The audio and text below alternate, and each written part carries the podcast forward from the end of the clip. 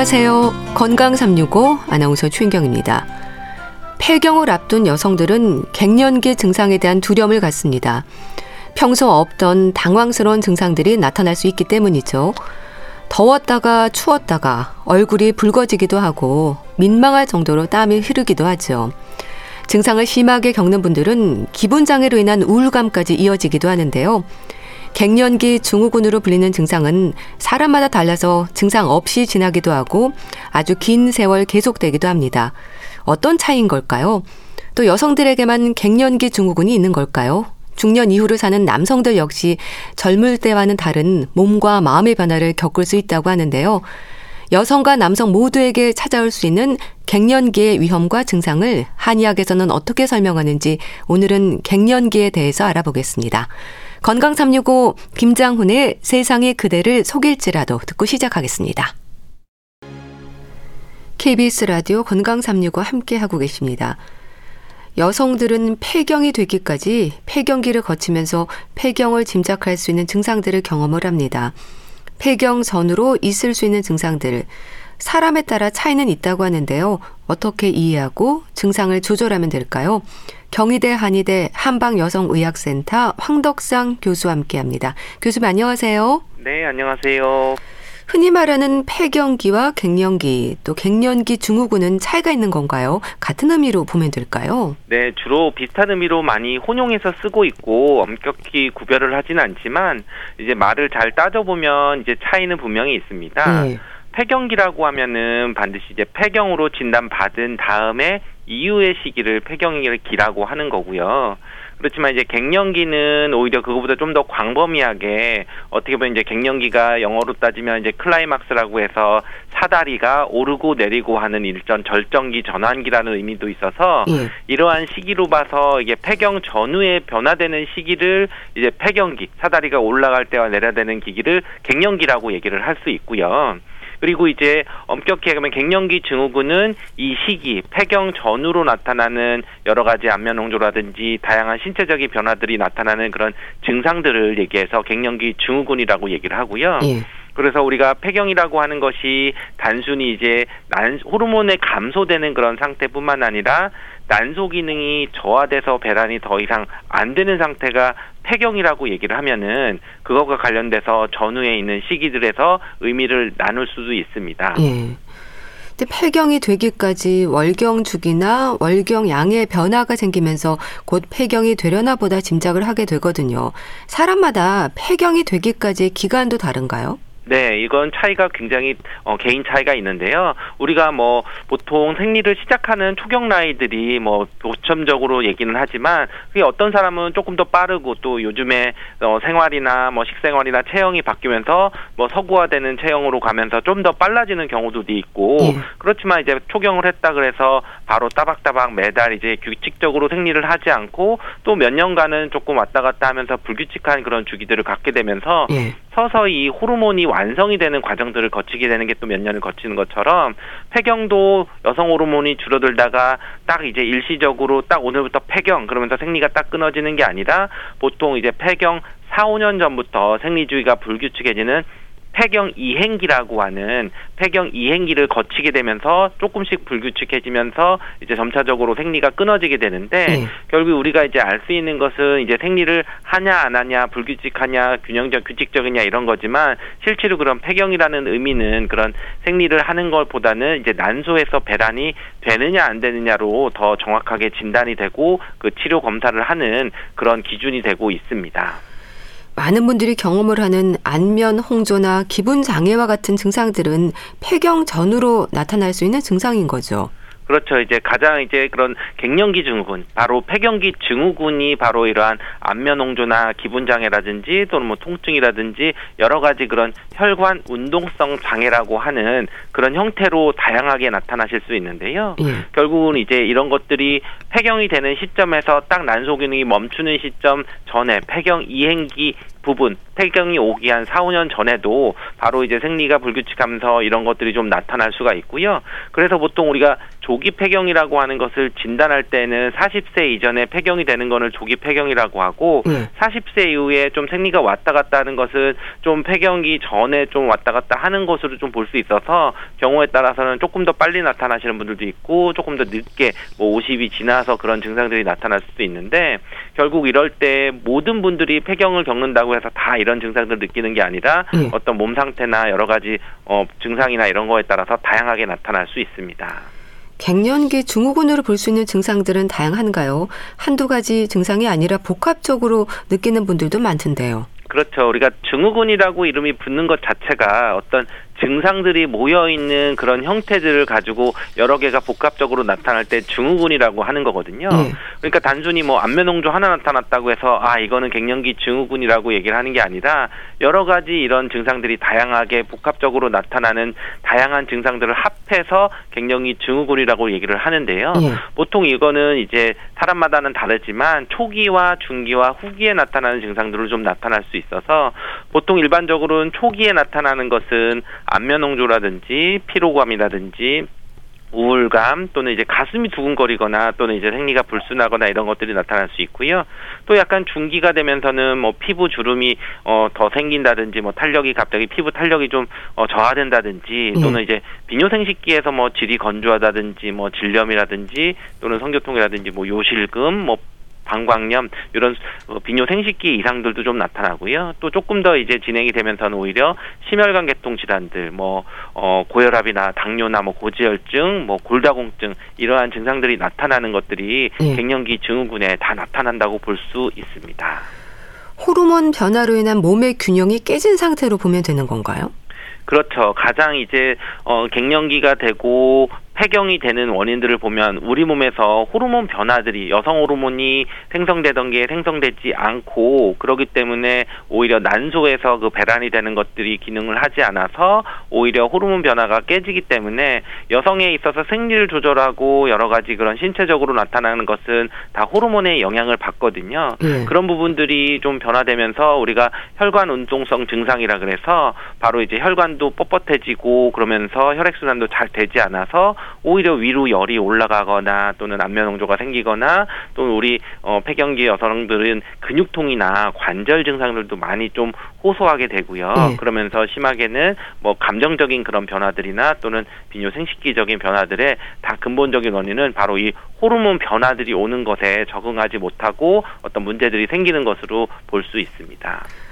그런데요, 갱년기 증후군으로 표현되는 증상들이 짧게 지나기도 하지만 또 10년 이상 이어지는 분들도 있거든요. 차이가 뭘까요?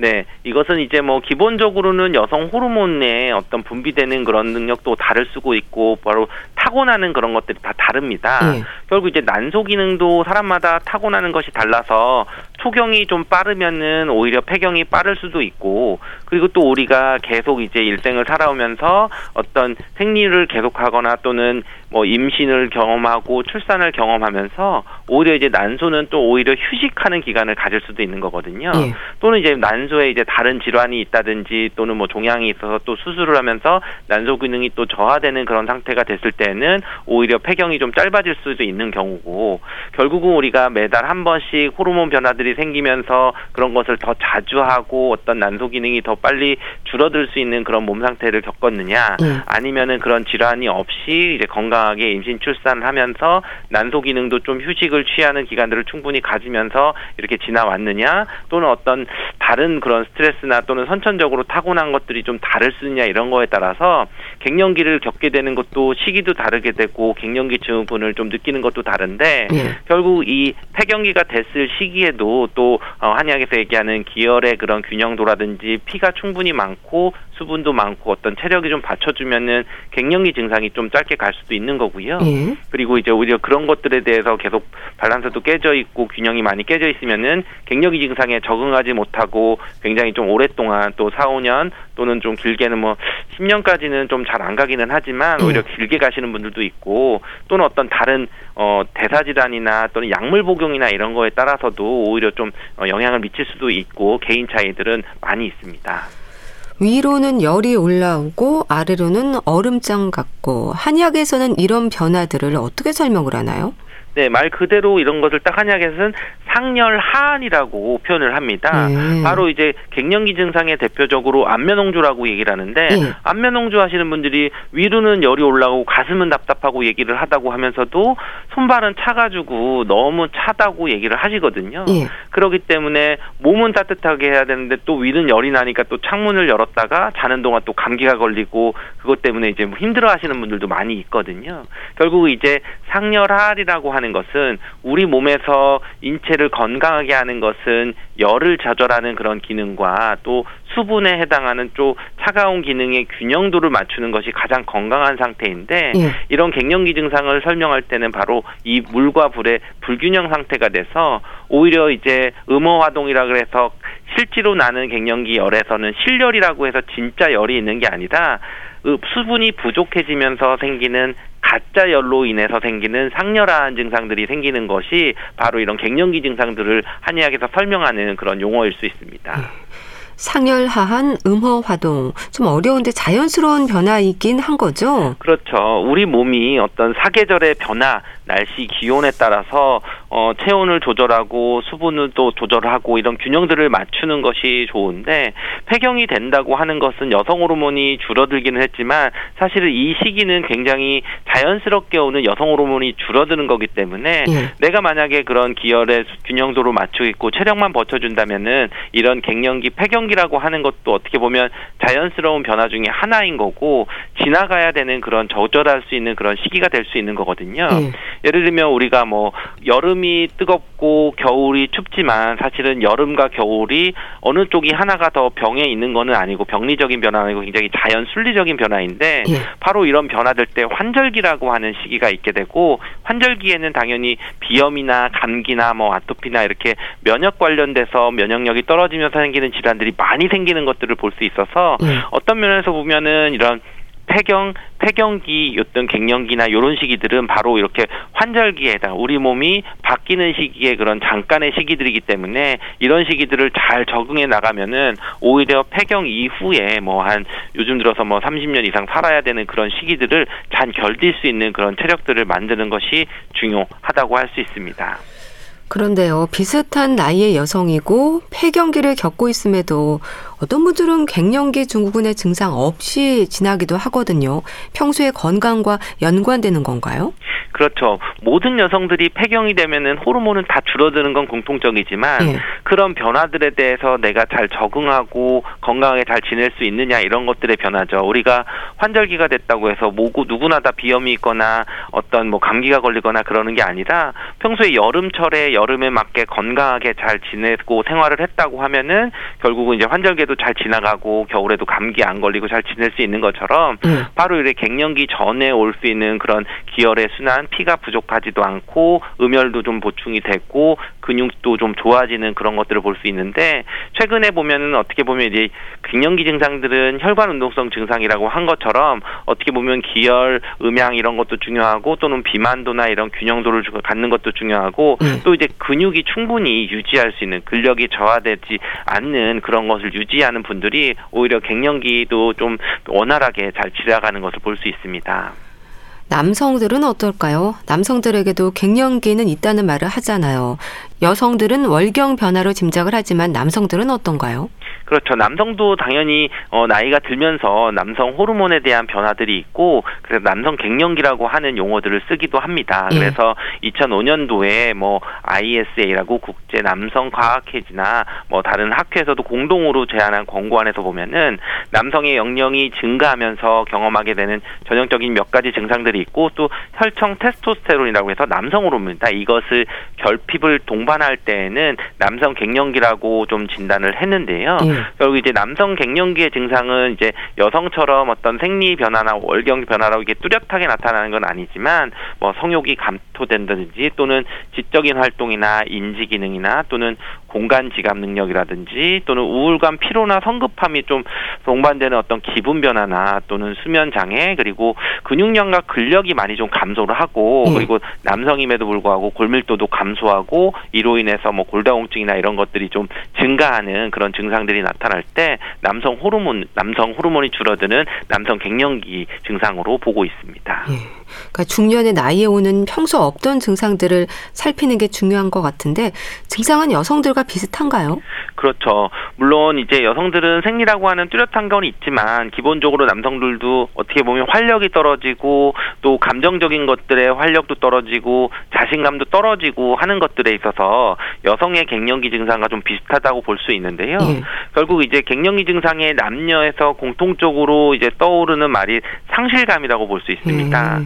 결국 이제 남성의 어떤 성적 정체성 또는 여성의 성적 정체성 또는 인생을 좀 돌아봤을 때 내가 뭔가 자신감도 결여되고 또는 남성으로서 또는 여성으로서 어떤 그런 자신감도 떨어지면서 우울감도 오게 되고 그것으로 인해서 좀 사, 사회적으로나 뭐 자신감 뭐 추진력 이런 것들이 점점 줄어드는 것들이 남성도 마찬가지고 여성도 마찬가지로 이런 갱년기 증후군에 나타날 수가 있는 거거든요. 네. 그래서 이제 이런 부분들이 신체적으로도 나타나는 것뿐만 아니라 정신 심리적으로 뭐 초조해지거나 뭐 우울증이나 이런 것들도 좀 심해질 수 있기 때문에 이런 갱년기 증상에 있을 때에는 또 갱년기로 접근하는 것들도 있지만 다양하게 뭔가 인정을 해주고 좀 정확하게 이 질환에 대해서 알고 있는 것도 굉장히 중요할 수 있습니다. 그럼 여성들처럼 남성 갱년기 역시 호르몬 변화가 원인인가요? 그렇죠. 남성들은 어, 남성 호르몬인 테스토스테론이 매년 조금씩 감소하게 되다가 어느 정도 이상 더 줄어들게 되면은 오히려 이 부분이 이제 남성의 특징을 보여주는 여러 가지 근육이나 또는 뼈나 뭐 체모의 발달 이런 것을 좀 줄어들게 하고 네. 그러면서 또 기억력이나 인지력이나 이런 것들이 줄어들면서 자신감이나 이런 것을 좀 어, 떨어지게 하는 그런 것들의 원인이 되게 된다고 하고 보통 이러한 남성 호르몬은 30대 후반부터 점점 줄어들기 시작해서 40대 후반이나 50대가 되면 되면 이제 확실히 줄어들면서 갱년기 진단이 된다고 합니다. 예. 그러면서 이게 조금 더 주의해야 되는 것은 이럴 때에는 이제 당뇨나 뭐 또는 이제 고혈압, 당뇨, 뭐 간질환, 갑상선 질환도 같이 좀 영향을 미칠 수 있기 때문에 예. 이런 질환들이 있는지 없는지에 좀 더 추가적으로 같이 검사를 해야 되는 경우도 있습니다. 남성 갱년기 역시 모든 남성들에게 해당하는 건 아닌 거죠. 유독 심한 경우도 있지 않을까 싶은데 어떤 차이를 보면 될까요? 그렇죠. 이제 어떻게 보면 이제 남성도 굉장히 운동을 유지를 하고 남성 호르몬을 굉장히 유지를 잘 하고 또는 기본적인 건강 상태가 좀 좋고 또는 내분비 질환이나 뭐 고혈압 당뇨나 이런 것들이 잘 없이 잘 건강 관리를 잘 하시는 분들이 오히려 우리 몸에 있어서 체력들을 더 더 좋게 유지를 할 수가 있게 되는 거죠. 네. 결국은 이제 여성들은 음에 해당한다고 하는 그 음의 기능을 잘 유지를 하는 사람들이 갱년기 증상이 없는 거고 남성들은 양에 해당하는 기운 기운들이 잘 유지가 될 때 오히려 양에 해당하는 그런 남성 갱년기들이 잘 오지 않는 것들을 보게 되는데요. 예. 이런 것들이 오히려 음적인 여성들이 열이 나게 되고 남성화되면서 뭐 복부 비만이나 남성형 비만들이 생기고 또 오히려 남성들은 양기가 줄어들면서 뭔가 소극적이고 위축적이고 사회적으로도 활동력이 좀 줄어드는 그런 것들이 나타날 때 갱년기들이 나타나는데 그렇기 때문에 미리 이제 갱년기 오기 전에 오히려 근육량도 좀 유지를 할 수 있으면서 예. 사회적인 활동이나 자신감을 증상을 좀 계속 늘릴 수 있게 유지하는 것이 중요하고 그리고 기본적으로 이런 갱년기 증상을 악화시킬 수 있는 내분비 질환들, 고혈압, 당뇨, 고지혈증 또는 골다공증 이런 것들에 대한 그런 만성 위험도가 높다면은 그런 질환을 예방하거나 치료하는 그런 과정들도 굉장히 중요합니다. 이 몸의 변화뿐 아니라 정신적으로도 힘들 수 있어서 갱년기 증후군으로 인한 증상이 더 위험할 수 있지 않을까 싶은데요.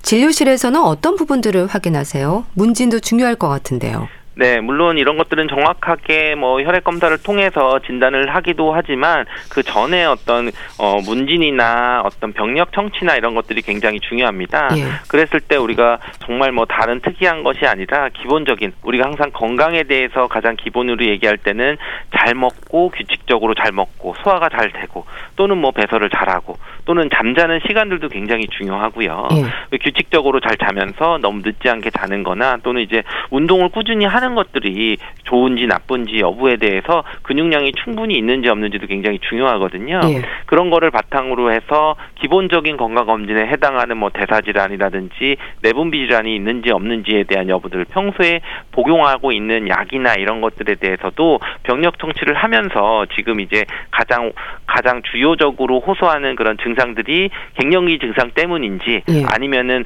다른 질환으로 인해서 이런 증상이 나타나는지를 구별할 수도 있거든요. 그래서 그런 병력 정치를 하는 것이 굉장히 중요합니다. 예.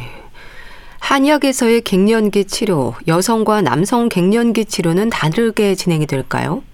어, 기본적으로 여성에게 있어서는 어쨌든 음기를 좀 보충해주고 음혈을 보충시켜준다고 해서 결국 이제 음호화동이라고 하는 것 자체가 화지만 열을 꺼주는 게 아니라 혈에 해당하고 음에 해당하는 것을 부족한 것을 채워주는 쪽으로 약을 쓰게 되는 것이고요. 예. 남성들은 양기가 부족하기 때문에 오히려 양을 보충시켜주는 보양지제로 되기 때문에 기본적으로 처방의 차이는 있습니다. 어떻게 보면 이제 여성 호르몬이라고 하는 것은 여성이 여성스럽게 갈 수 있는 그런 부분들을 하는 음에 해당하는 혈에 해당하는 것 또는 그런 기혈 순환이 잘 안 되는 부분들의 문제가 될 수도 있고 네. 남성에게 있어서는 양허 뭔가 몸도 차지고 좀 몸도 작고 양기가 좀 줄어들고 하는 것들에 하는 이제 보양지제들을 같이 약이 들어가서 이런 것에 맞춰서 변증을 해서 오히려 이제 보신을 하거나 보양을 해주는 남성 호르몬 쪽으로 어, 도움이 될 수 있는 그런 치료를 한다든지 네. 여성 쪽으로는 자음시켜주거나 또는 보혈시켜주거나 또는 기혈 순환이 좀 잘 되게 해주 는 그런 쪽으로 치료를 하고 있습니다. 네.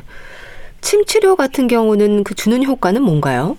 네, 여성 갱년기 증상 중에 안면홍주의 침치료가 굉장히 효과적이고 오히려 여성 호르몬을 안 쓰, 지 않는 비호르몬족법으로 굉장히 안전하다고 하는 연구들은 굉장히 여러 연구에서도 보고가 되고 있고 예. 많이 임상에서도 쓰고 있습니다. 그리고 또 어, 여성 갱년기 증상 중에서 근육통들도 많이 올 수 있기 때문에 그런 해당 근육통에 대해서도 통증 치료를 할 수 있는 그런 침 치료나 뭐 전침 치료 또는 이제 약침 치료나 이런 부분들도 할 수 있고요. 예. 그리고 침 치료가 갖고 있는 게 진통 효과뿐만 아니라 기혈 순환이 잘 이루어지거나 또는 심신 안정을 가질 수 있기 때문에 이 시기에 오는 뭐 불면증이라든지 또는 불안하다든지 또는 뭐 좀 너무 화가 많이 올라가거나 이럴 때는 좀 열을 내려주는 자가 약침이라든지 황혈당 약침 같은 그런 약침 치료도 해서 여러 가지 침 종류 증상에 맞춰서 개선하기 위해서 치료를 하고 있습니다.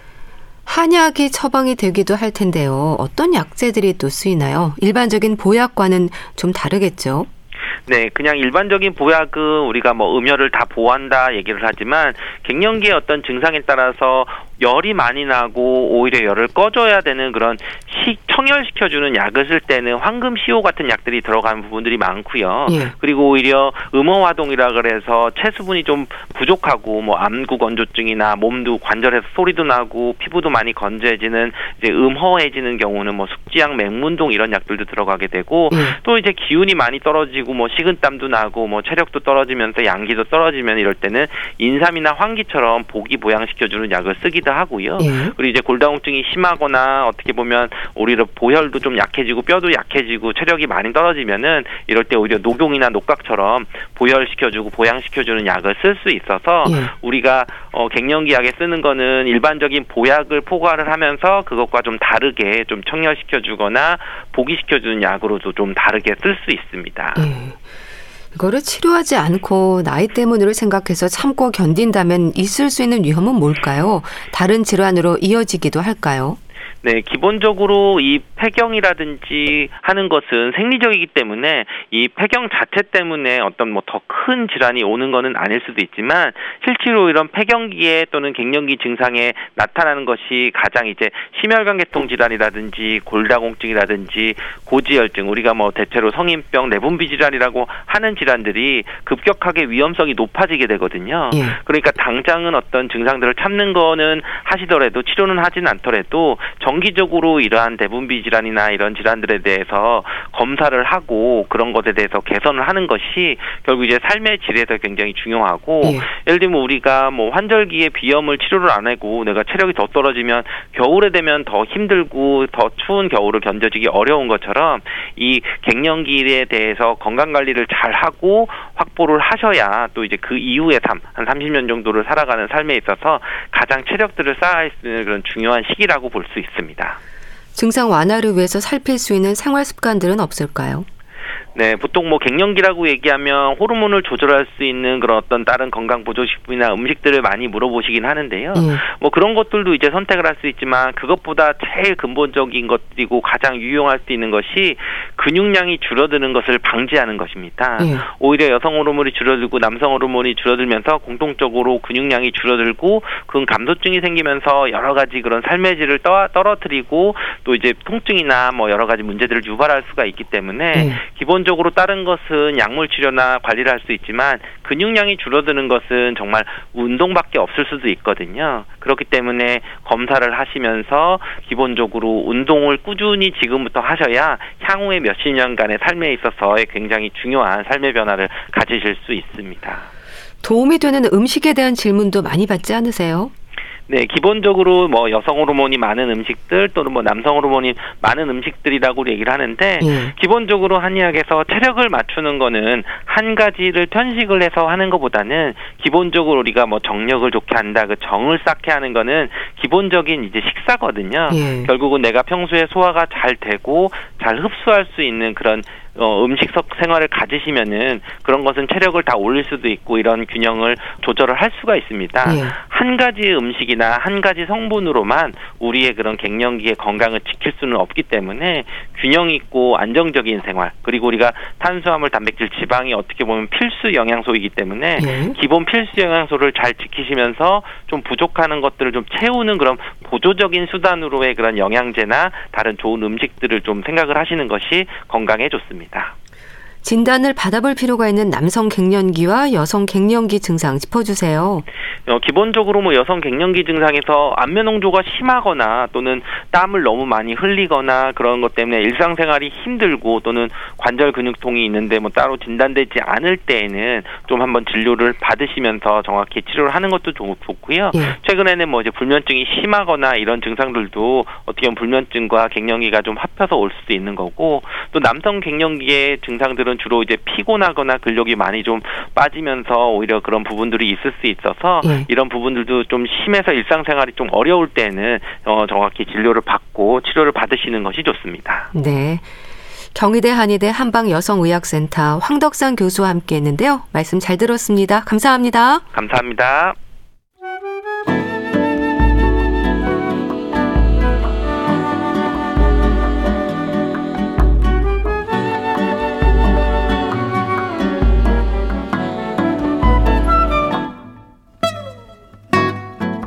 건강한 하루의 시작. KBS 라디오 건강 365. 최윤경 아나운서의 진행입니다. KBS 라디오 건강 365 함께 하고 계십니다. 책으로 건강을 생각해보는 건강책 정보 북컬럼니스트 홍순철 씨와 함께합니다. 안녕하세요. 안녕하세요. 나는 장이 약한 걸까? 장에 문제가 있나? 많은 분들이 하는 말인데요. 책은 내 장은 왜 우울할까? 이렇게 지적을 하네요. 장 건강에 대한 내용인가 보죠? 그렇습니다. 장이 이 감정 표현을 할 수 있다면 네. 아마 요즘 많은 현대인들의 장이 어, 우울해, 힘들어. 네. 이렇게 이야기하고 있지 않을까 생각을 해보게 되는데 요즘 어, 다양한 질환들로 고생하는 분들이 많이 계시잖아요. 뭐 예를 들자면 뭐 과민성 대장 증후군도 되게 많은 분들에게 고통을 주고 있는 병이고 네. 노화의 문제, 비만의 문제, 당뇨, 우울증, 뇌 질환 이렇게 쭉 얘기하면 언뜻 공통점이 별로 없어 보이는 질병들이지 않습니까? 예. 근데 사실 공통점이 있다고 그럽니다. 근본적인 원인이 같다라는 거예요. 예. 그 원인이 바로 장 때문이라는 겁니다. 그러니까 과민성 대장 증후군은 당연히 장 때문에 그렇게, 그렇겠지라는 생각이 드는데 노화, 당뇨, 우울증, 뇌 질환까지도 그 원인이 장 때문일 수 있다. 라는 것이죠. 네. 오늘 소개해드리는 내 장은 왜 우울할까? 이 책의 저자는 저명한 심장병 예방학 전문이면서 세계적인 베스트셀러 밀가루 똥배의 저자인 윌리엄 데이비스란 분인데요. 네. 이번 책 내 장은 왜 우울할까를 통해서 장 문제 때문에 발생하는 다양한 질병들에 대해 이야기를 하고 있습니다. 먼저 밀가루 똥배라고 하는 책을 다시 예. 한번 좀 잠깐 소개를 해드리자면 예. 이 책은요 오늘날 우리가 소비하고 있는 밀과 곡물이 더 이상 우리 옛 조상들이 먹었던 밀과 곡물이 아니다. 라고 이야기합니다. 음. 현대 우리가 먹고 있는 밀이 어떤 밀들인지 그 실체를 소개를 해요.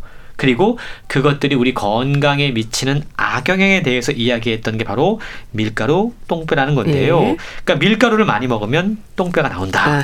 라는 내용의 책이었습니다. 예. 그 책이 세계적인 베스트셀러가 됐고 우리나라에서도 출간돼서 많은 분들에게 읽혔는데 이번에는 이 밀가루 똥배 문제를 그러니까 밀 소비를 줄이고 뭔가 건강을 위해서 노력하고 있음에도 불구하고 여전히 문제가 개선되지 않는 사람들이 있더라는 거죠. 네. 수면장애, 알레르기, 해결되지 않는 고통을 호소하는 사람들이 있기 때문에 그러면 뭐가 더 문제일까를 연구하다가 바로 장에 주목하게 됐다라는 건데요. 예. 장은 그동안 우리가 단순히 소화 기관으로만 생각하고 있었습니다. 하지만 최근 들어서 장에 대한 새로운 해석들이 나오고 있죠. 장이 제2의 뇌다. 작은 뇌다. 예. 라고 이야기하고 있습니다. 그리고 장은 그 기관도 중요하지만 그 안에 살고 있는 수많은 미생물들이 우리의 건강을 좌우한다는 새로운 결과들이 확인되고 있는데요. 예. 현대적인 생활 방식이 어떻게 우리 위장관 속의 미생물군 구성을 무너뜨렸고 그로 인해서 과민성 대장 증후군, 노화, 비만, 당뇨, 우울증, 뇌질환과 같은 다양한 질병들이 발생하고 있는지 이 책을 통해 소개하고 있는 겁니다. 예. 그 밖에도 최근 들어 이제 우리나라에서도 이 문제에 대해서 많은 분들이 관심을 갖고 있는데 변비, 설사, 가스, 피로감 등을 일으키는 소장세균 과증식 시보라고 부르더라고요. SIBO. 예. 그리고 소장진균 과증식 이건 C4, SIFO라고 부르는데 예. 이두 가지 질환이 어떻게 생겨나는지 그 부분에 대해서도 상세하게 다루고 있습니다. 참 연관되지 않는 것이 없네요. 최근 장 건강에 대한 책이 많이 출간되고 있던데요. 그만큼 장 건강이 중요하고 또 그럼에도 장 건강에 무심해서 그런 걸까요? 그렇습니다. 우리가 먹고 있는 식단을 한번 가만히 생각을 해보시죠. 예. 특히 요즘 뭐 빵 좋아하는 분들 정말 아, 많잖아요. 너무 좋아하죠. 끊을 수 없는 게 빵인데요. 예. 근데 앞서 우리가 밀가루 똥배란 책에서도 이야기한 것처럼 예. 과거에 우리가 빵을 만드는 주 재료인 밀이 과거의 밀이 지금의 밀과 다르다라는 겁니다. 음. 현대 밀로 만든 빵은 원래 150cm 높이였던 식물 이게 수천 번의 유전학적인 실험을 거쳐서 45cm 높이의 두 두꺼운 줄기와 굵직한 나단을 가진 작물로 바뀌었습니다. 예. 그러니까 이게 유전학적으로 변형이 된 거죠. 음. 실제로 우리가 먹고 있는 밀이 바로 이러한 밀들이라는 겁니다. 왜 이런 변형이 생겨났느냐? 그냥 생산량이 많기 때문에 농부들이 수십 배 작물을 수확할 수 있기 때문에 유전적인 변형을 거쳐서 이런 현대물이 미리 만들어진 겁니다. 예. 그래야지만 수확량이 증가하면서 기아에 허덕이는 개발 도상국의 굶주림을 해결하는데도 도움을 줄 수 있었기 때문이었던 거죠. 예. 그런데 이렇게 유전자 변형을 한 밀을 많이 먹게 되자 인간이 지금 예상하지 못했던 결과들을 마주하고 있다는 겁니다.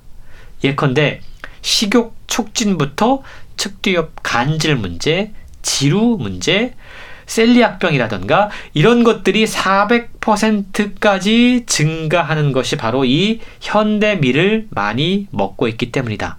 라는 분석이 나오고 있다는 겁니다. 예. 예전에는 희귀했던 제1형, 제2형 당, 당뇨병이 최근 들어서 흔한 질병이 되고 있고 예.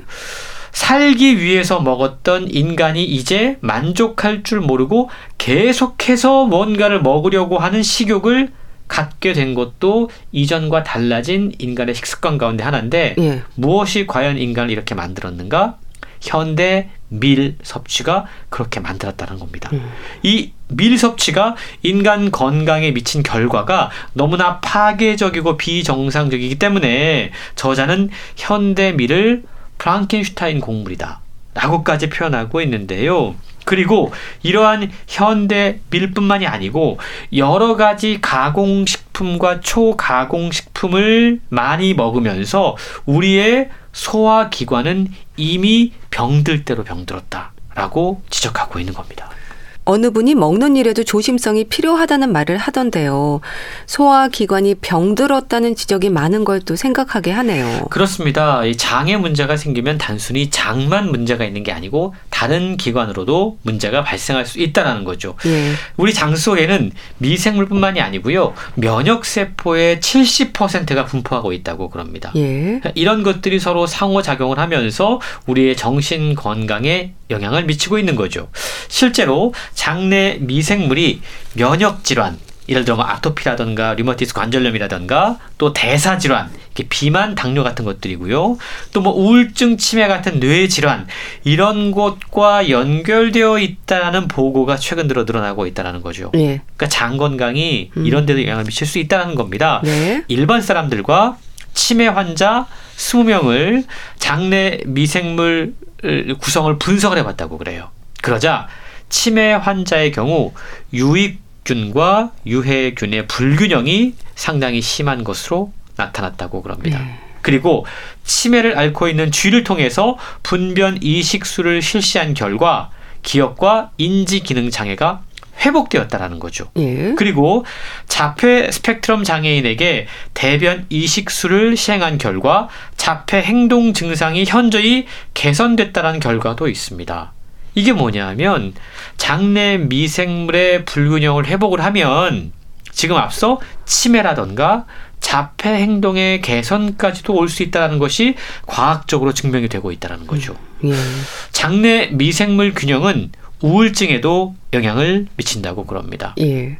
세로토닌의 95%가 장내 미생물에서 만들어지고 신경 전달 물질을 직접적으로 증가시켜서 염증 반응을 가라앉히게 되고 또 스테로이드 호르몬의 안정을 가져와서 기분을 좋아지게 합니다. 예. 그러니까 우리가 호르몬 그러면 이게 뇌에서 분비되는 거냐고 생각하고 싶지만 장과 뇌가 서로 연결되어 있기 때문에 이것이 서로 직감적으로 영향을 주고받고 있다는 사실을 깨닫게 된다는 거죠.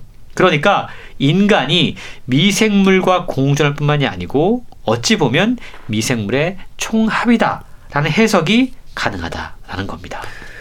그러니까 장 건강을 지켜주는 것이 장내 미생물이라는 건데요. 미생물과의 공존, 설득력이 있는데요. 그렇습니다. 아, 우리가 의학의 아버지라고 불리는 히포크라테스 의사들이 이 선서도 하지 않습니까? 예. 모든 병은 장에서 시작된다. 라는 말을 했다고 그래요. 예. 이분이 기원전 인물이거든요. 예. 그러니까 그때부터 이미 모든 병이 장에서 시작된다는 걸 알고 있었다라는 거죠. 그리고 실제로 이 말이 현대에 이르러서 사실로 밝혀지고 있다는 겁니다. 예. 인간의 몸이 수많은 세포로 이루어졌다. 이건 상식입니다.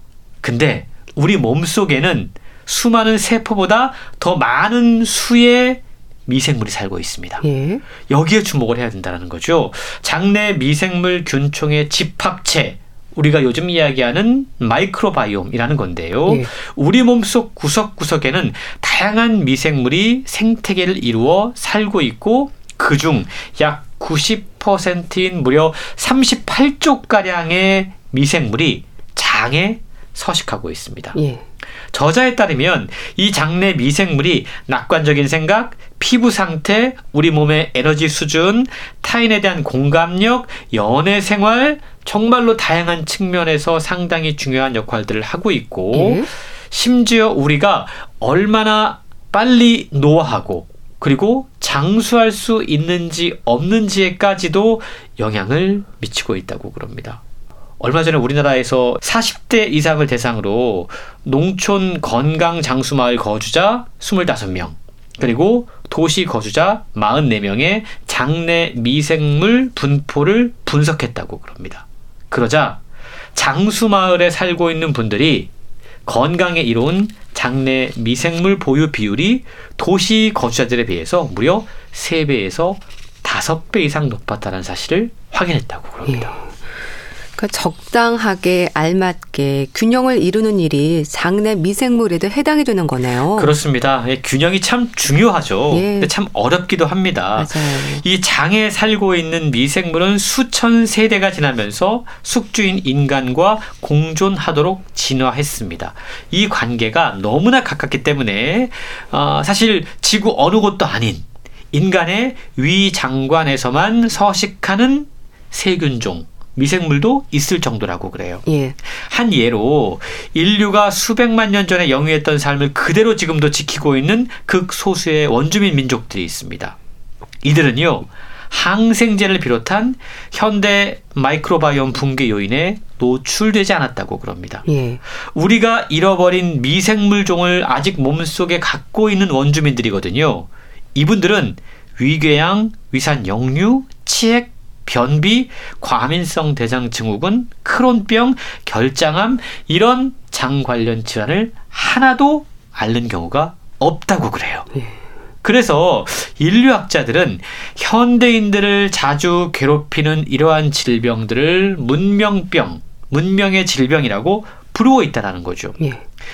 그러면서 우리 현대인들은 도시에 살고 있는 사람들은 이게 이제 중요하다는 걸 아니까 영양제를 섭취를 합니다. 맞아요. 건강 보조식품을 복용을 합니다. 예. 그 가운데서도 요즘 가장 큰 인기를 끌고 있는 게 probiotics라고 하는 거죠. 유익균입니다. 예. 우리 몸에 좋은 역할을 하는 균. 이게 최우선순위로 꼽히는데 그만큼 장 트러블을 겪고 있는 사람들이 많고 있고 장 건강이 여러 가지 일상의 질을 좌지우지한다는 사실을 많은 분들이 알고 있다라는 거죠. 프로바이오틱스 제품이 장 건강의 만병통치약처럼 지금 여겨지고 있지만 저자는 이렇게 이야기합니다. 이 프로바이오틱스 상태도 제가 앞서 균형이 중요하다고 말씀드렸잖아요. 예. 이미 우리 몸속에 많이 갖고 있는 분들이 있다고 그럽니다. 근데 이분들이 오히려 유익균이라고 해서 많이 먹으면 오히려 균형을 깨뜨릴 수 있기 때문에 좋지 않을 수 있다라는 거죠. 그래서 개인의 장내 미생물 생태계 환경에 따라서 이 보조제가 효과가 있을 수도 있고 없을 수도 있다. 이 사실을 기억해야 된다라고 이야기를 하고 있습니다. 그럼 장내 미생물의 균형이 무너졌을 때 우리 몸에는 어떤 변화가 생기는 걸까요? 일단 유익균이 프로바이오틱스라고 말씀을 드렸는데 예. 이걸 요즘 많이들 섭취를 하시잖아요. 그러면 그것만 섭취하면 안 되고 그것들이 먹을 수 있는 먹이 prebiotics도 함께 챙겨줘야 된다고 그래요. 예. 이게 뭐냐면 예. 식이섬유소입니다. 아. 근데 요즘 우리가 먹는 식단이 상당히 서구화되어 있습니다. 예. 그러다 보니까 식이 섬유가 자꾸만 줄어들 수밖에 없어요. 이 말은 뭐냐 하면 우리가 아무리 건강 보조제로 probiotics를 많이 먹는다고 하더라도 이 probiotics가 먹을 수 있는 프리바이오틱스, 그러니까 식이 섬유가 부족하면 이게 제 기능을 발휘하지 못한다라는 겁니다. 예. 우리 장 속에 건강한 미생물이 있었는데 이게 다 어디론가 사라지고 지금은 유해균이 훨씬 더 많이 자리를 잡고 있다라는 겁니다. 그래서 저자는 우리의 장이 지금 우울한 상태다라고 이야기합니다. 이러한 우리의 우울한 장을 먼저 들여다본 후에 이 장내 미생물을 잘 관리하지 않으면 이게 이제 장만의 문제로 국한되지 않고 또 다른 문제들을 야기하는데 대표적인 것이 앞서 제가 잠깐 말씀드렸던 소장세균 과증식 그리고 소장진균 과증식이라고 하는 겁니다. 예. 용어가 조금 어렵긴 합니다. 이 단어를 들어보신 분도 사실은 많지 않을 것 같아요. 근데 저자는 수천만 명의 미국인들이 지금 이 현상에 영향을 받고 있다라고 이야기를 하고 있습니다. 소장 세균 과증식 그 말의 뜻은 소장 내에 비정상적으로 많은 양의 세균이 증식하는 상태를 의미를 합니다. 예. 일반적으로 우리 소장은 대장과 달리 세균의 수가 적어서 식이섬유 등을 소화하고 영양소를 흡수하는 역할을 한다고 그래요. 그런데 소장 내에 세균 수가 갑자기 막 증폭하면 어떤 일이 발생을 할까요? 소장 기능이 오히려 감소한다고 그럽니다. 그리고 이에 따라서 복통, 설사, 구토, 복부 팽만 이런 소화기 증상을 유발할 수 있다고 그래요. 예. 실제로 과민성 대장 증후군을 진단받은 3,500만 명의 미국인 가운데 약 35에서 84%가 소장 세균 과증식 문제를 겪고 있고 예. 과민성 대장 증후군이 없는 미국인 가운데서도 비슷한 숫자가 소장 세균 과증식과 그로 인한 여러 가지 장 트러블을 겪고 있다는 사실이 알려졌다는 거죠. 예. 심지어는요, 이 세균이 과증식하면 이 미생물이 자신이 속해 있어야 할 곳, 예를 들어서 장에만 있어야 되고 소장에만 있어야 되는데 이게 그걸 거부하고 약 1.5m가량의 결장을 거슬러 올라서 음. 회장 공장 12지장을 지나서 음. 위까지 도달하는 경우가 있다고 그럽니다. 아. 그러면서 또 다른 문제들을 발생시킬 수 있다는 거죠. 장 속에 있는 유해균이 장을 벗어나 다른 기관까지 침투할 수 있다.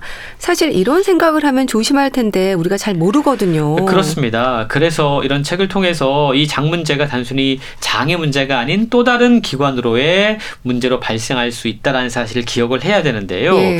책의 후반부에는 이런 음, 중요한 장을 다시 건강하게 회복시킬 수 있는 방법이 소개가 되고 있습니다. 마치 정원의 식물을 세심하게 가꾸듯 오염된 장을 돌보고 건강한 미생물을 다시 심어가는 로드맵을 알려주고 있는데요. 요즘 유행하는 이 프로바이오틱스 제품을 구매할 때 어떤 점들을 고려해야 되는지 예. 또 올리브유라던가 오메가3 지방산 이런 것들이 장세포와 점막의 치유와 어떤 관계가 있는지 그리고 제일 마지막 장에서는 상쾌한 장 만들기 4주 프로그램이 소개가 됩니다. 네. 이건 뭐냐면 마치 망가진 정원을 다시 복구시키는 4주 프로그램이라고 생각하시면 돼요.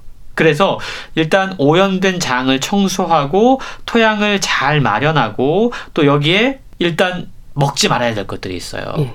당류, 음. 아스파탐, 예. 사카린, 밀과 곡물 이런 것들을 줄이고 대신 많이 먹어야 될 것들이 있습니다.